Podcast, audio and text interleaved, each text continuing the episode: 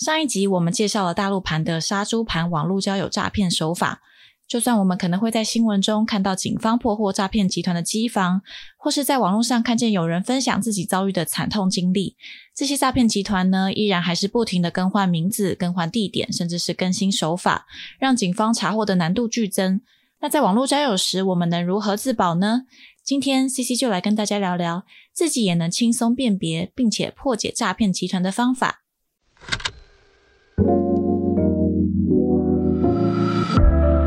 嘿，欢迎来到交友心事，我是 C C，带你开启网络交友世界的大门。每周二晚上九点，和我一起冒险吧。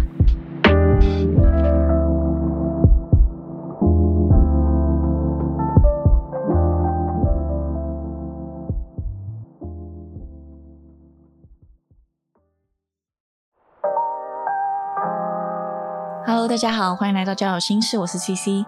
这个礼拜已经来到待在家的第三周了，不知道大家都还好吗？那不能出门，其实真的是有点难受。像我就非常想要跟朋友们见面，不知道大家会不会跟我一样，特别想要找人聊天呢？那在这样的时刻，大家的压力都会比较大，精神心灵上也会比较脆弱一点。那可能有些人就会想要找人在网络上聊聊天，但这时候呢，也有可能很容易会遇上诈骗集团。那不晓得上一集的揭秘杀猪盘内幕，大家有没有收听呢？这一集 C C 将分享从照片到自我介绍、聊天内容、社群网站等等，要怎么样分辨它是不是诈骗集团的方法。那在开始之前呢，还想要分享一个 C C 自己的观念。我是觉得说，如果要避免像遇到杀猪盘这样的网络感情诈骗，与其说直接不要用交友软体。倒不如学会如何去分辨，培养好防骗意识还比较重要。因为这些人不会只出现在交友 App 上。那如果哪一天你从任何地方遇到他们，平时没有培养防范意识的你，是不是就很有可能会掉入陷阱中呢？好，那就话不多说，我们直接进入正题喽。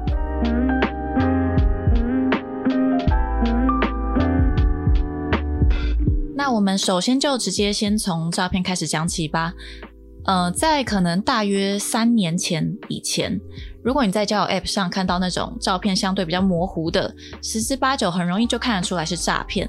不过现在手机话术一直在提升，那杀猪盘们也会透过养号，养号呢就是下载各种外貌较好的人选照片来包装自己，或者像上一集有提到，诈骗集团可能会购买大量帅哥美女的套图，那这些照片已经不像以前那么模糊，那么好辨认了。不过有些过于精致，类似沙龙照的那种照片，就很有可能不知道是从哪里偷来的，或是这个人他的嗯发型穿搭都非常完美，那搞不好是盗用两岸三地的某个小明星、小演员或是小模的照片。不过我发现现在诈骗集团的照片通常都是蛮生活化的。如果是以一个异性恋的女生视角来说的话，大部分诈骗集团的照片都会找那种一看就知道是男同志的照片。我觉得还好，台湾是蛮包容多样性别文化的。那反正多看看 YouTube 或是网络搜寻关键字，都很容易找得到男同志大部分的穿着打扮是什么样子。那你也可以平时就多划一些人，我是蛮鼓励大家可以多划划交友软体。你可以多看一些人，比对大家大部分的照片。还是很明显能够看得出来，一般直男跟男同志照片的区别，通常那个气息都会不太一样，是 你看久了是蛮好辨认的。然后再来是，我觉得如果你有在国外待过一段时间，或可能有其他亚洲地区的朋友。或是通常交友软体滑久了呢，多多少少都有点看得出来，亚洲各地人流行的穿着打扮、五官体型、骨骼也都会不太一样。那这个部分是比较难啦。但是像网络上有些人就有分享过说，哎，觉得台湾女生的打扮比较偏素，常常化淡妆或是比较不突兀的妆容为主。大陆女生打扮会偏向艳丽一点，口红颜色呢也通常是比较鲜红、大红的颜色等等。那像在新加坡和马来西亚的朋友们呢，因为气候的关系，穿着通常以夏季为主，打扮很多也是偏美式居多。就是可以先用一些基本的方式来辨别说，哎，他是什么地区的人。然后有时候我也会放大对方的照片，就是先看看他旁边的呃物品。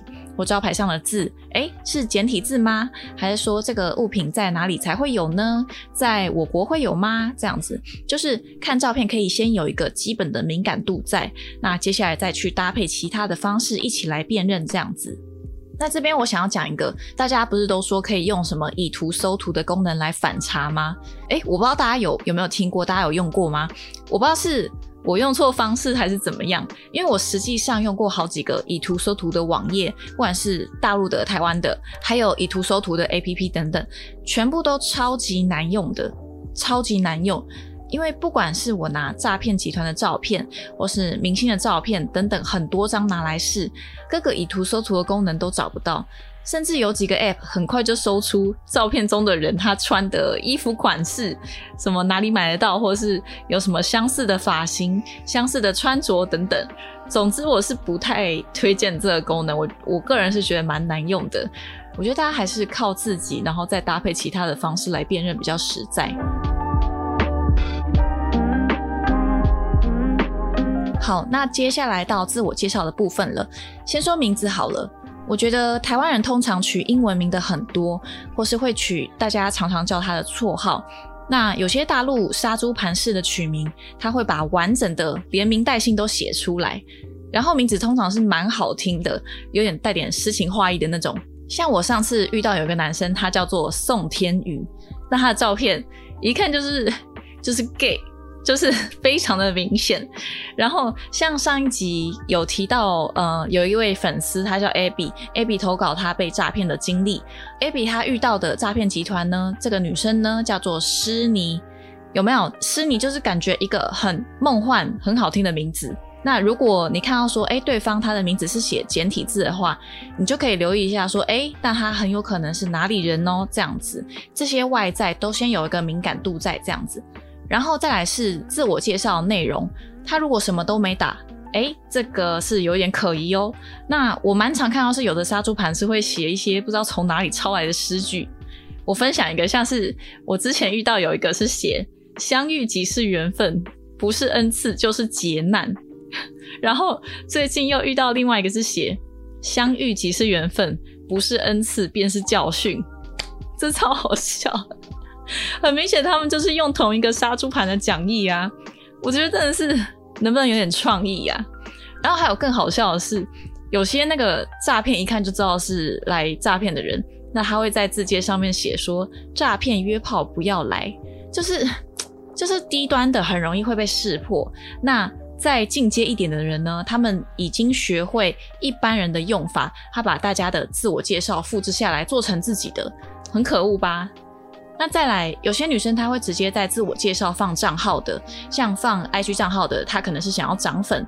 那不管是她放 LINE 账号啊、微信账号的，也都请尽量不要加这个人，因为搞不好这个账号根本不是照片本人的，你不知道他真实的目的是什么，那很容易加了之后被窃取个资，或者是容易被他们的话术套牢住。那看到这种直接放账号的人，建议都是直接划掉最好、最保险。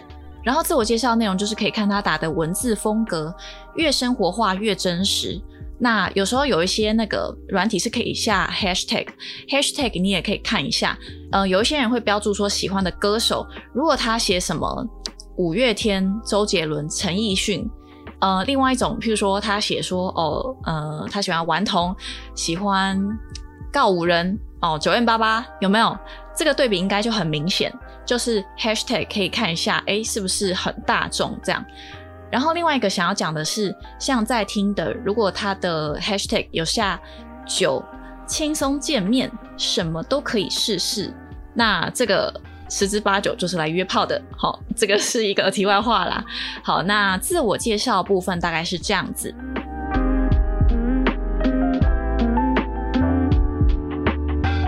接下来，我觉得聊天内容是。最重要的一个部分，像那种直接一开始一开口就叫你宝贝，叫你什么小姑娘、小仙女的这种，我真的觉得非常尴尬，非常装熟。一般人聊天应该很少会直接互相叫对方爱称吧，就是那种。他很快就对你一见钟情的，现实当中都很难发生了，更何况是网络上，大家真的要留意。然后那种聊没两句就跟你说，哎，这里不常用啊，我准备要删掉了，叫你加 Line 啊，加微信的，这个也都不要乱加。就算你加了，也赶快把他们封锁删掉，因为有一些业者他是会把旧的账号再转卖给其他杀猪盘的，那他们可能换个名字、换个大头照，还是可以照样继续行骗，就会比较危险。那再来是，如果他很快就向你吐露一堆自己的心事。而且还跟你讲非常完整，什么从小父母离异呀，一个人打拼创业啦，或是被前任劈腿伤得很深啦，还有什么现在一个人养小孩，想要帮女儿找个妈妈啦，这种就是一般通常大家应该都会有个防备心，比较少会这么快向陌生人吐露心事。就算他可能讲一些心事，他可能也会。稍微避讳一点，就是不会什么都全盘托出这种。那像这样的人，他这么快就讲这么一大堆，是不是也想要获取你的真实背景资料，让你渐渐敞开心胸，对他放下戒心呢？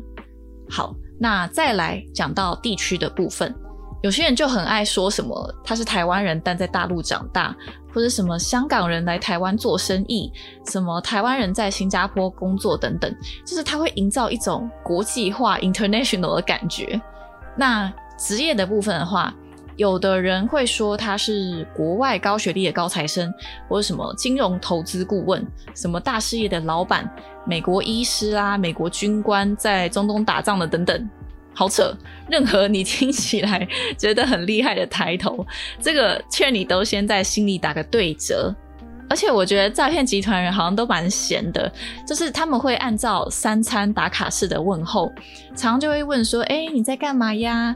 我都想说：“啊，现在这个时间点，你不是说你是什么老板？那你是不用去上班吗？”然后有时候我这样反问他们，然后他们就会开始说什么：“哦，我在家看股市走线。”然后开始不时在对话中丢一些今天下注赢了多少，或是“哎，我刚刚在教家人如何投资理财。”然后。就开始有意无意丢一些好像在炫富，但不是在炫富的照片。那通常这个都是杀猪盘一种很经典的切入方式。如果你已经跟杀猪盘聊了很多天了，那他觉得说，哎，你对他产生信任，甚至说产生情愫了，你们会讲一些甜言蜜语，那他就会开始说一些什么，我们要为了未来的家一起打拼呐，然后就说要带你一起投资，把你引导到奇怪的 A P P 上面。那不管这个 App。你听或没有听过，他叫你使用其他的 A P P，或是给你任何奇怪的网址连接，这个时候警报响起，好不好？不要乱点，也不要乱下载、乱注册。只要他在对话中提到任何关于钱的字眼，或是投资、数字货币、虚拟货币、游戏点数，不管他用任何方式来包装他的话术，请都先冷静下来。那说真的，很多人赚钱只想要自己赚，他根本懒得花时间带人。其实真的没有任何一个陌生人有必要为了你负责，或是替你的经济着想。所以多点防备心也是多点保护自己，好不好？那其实有个大原则啦，大原则就是当你发现对方越急，你就要越慢。先观察他这么急的目的到底是什么？为什么他急着加你的 line，急着要跟你交往，急着教你赚钱，或甚至是急着跟你交换露骨的照片等等？那在你把你的心、还有你的钱、还有你的生殖器官掏出来之前，请都不要再和他对话，好好冷静下来想一下，好不好？好，那说到这里，就想要来讲讲有些可以反查的方法，像是可以请他开视讯、开语音，或是聊到一个程度之后，你们就约出来见面。那这个主要是看他的态度有没有任何的一直闪躲，或者是只要讲到这里就开始打哈哈敷衍的行为。当然有可能，呃，女生她不会开视讯，那是为了保护她自己，然后嗯，不太见面。这都是有可能的，但我们这边就是主要是要看他的态度有没有很奇怪的地方，然后要放大留意任何可能的破绽。再来是你可以把他的名字或是 Line 的 ID 拿去 IG 啊、Facebook 或甚至是 LinkedIn 都可以搜寻对照。如果这个人他有 Facebook 或 IG，但他的照片很少，没有什么粉丝，然后粉丝也都看起来怪怪的，那就有可能是一些僵尸粉啊，或是一些互惠暗赞的那种粉丝。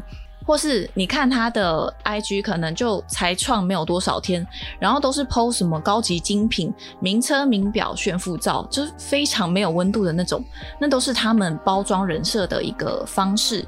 好，那再来是如果有刚刚讲到说，诶，他有可能是什么大陆香港人来台湾做生意，或是台港混血的，有没有这种地区界定不太清楚的，你就可以测试他一下，多留意他说话的用词，那他的用词是哪一国常出现的用语呢？还是说常常有几个字莫名跑出简体字呢？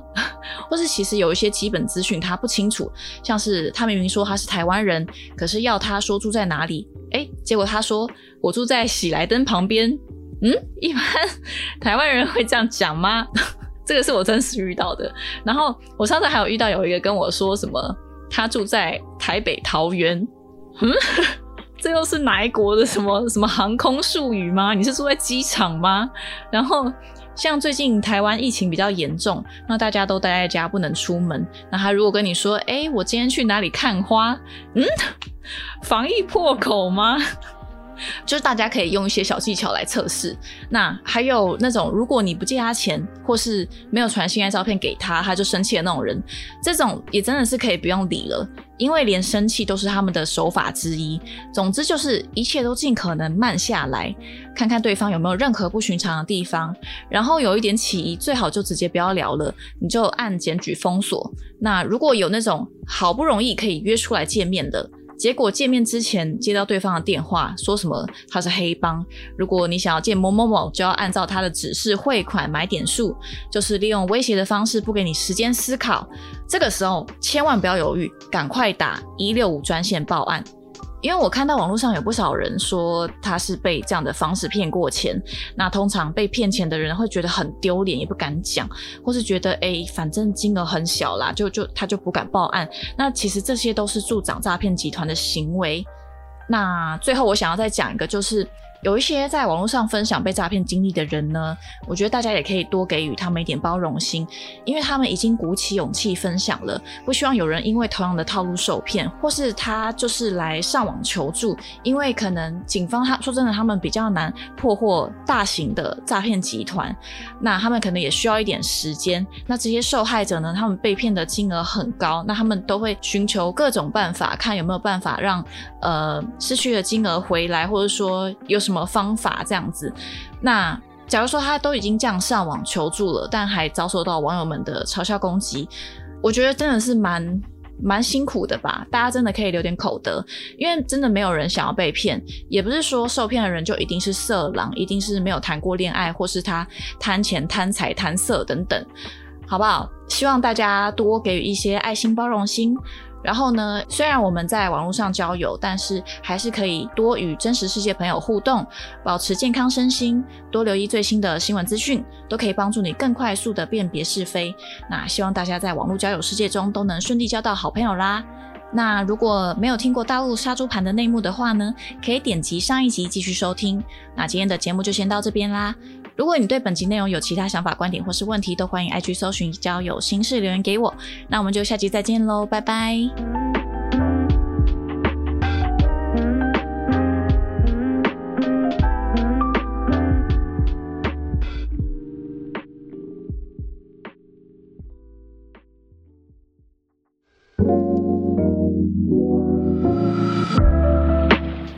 谢谢你今天的收听。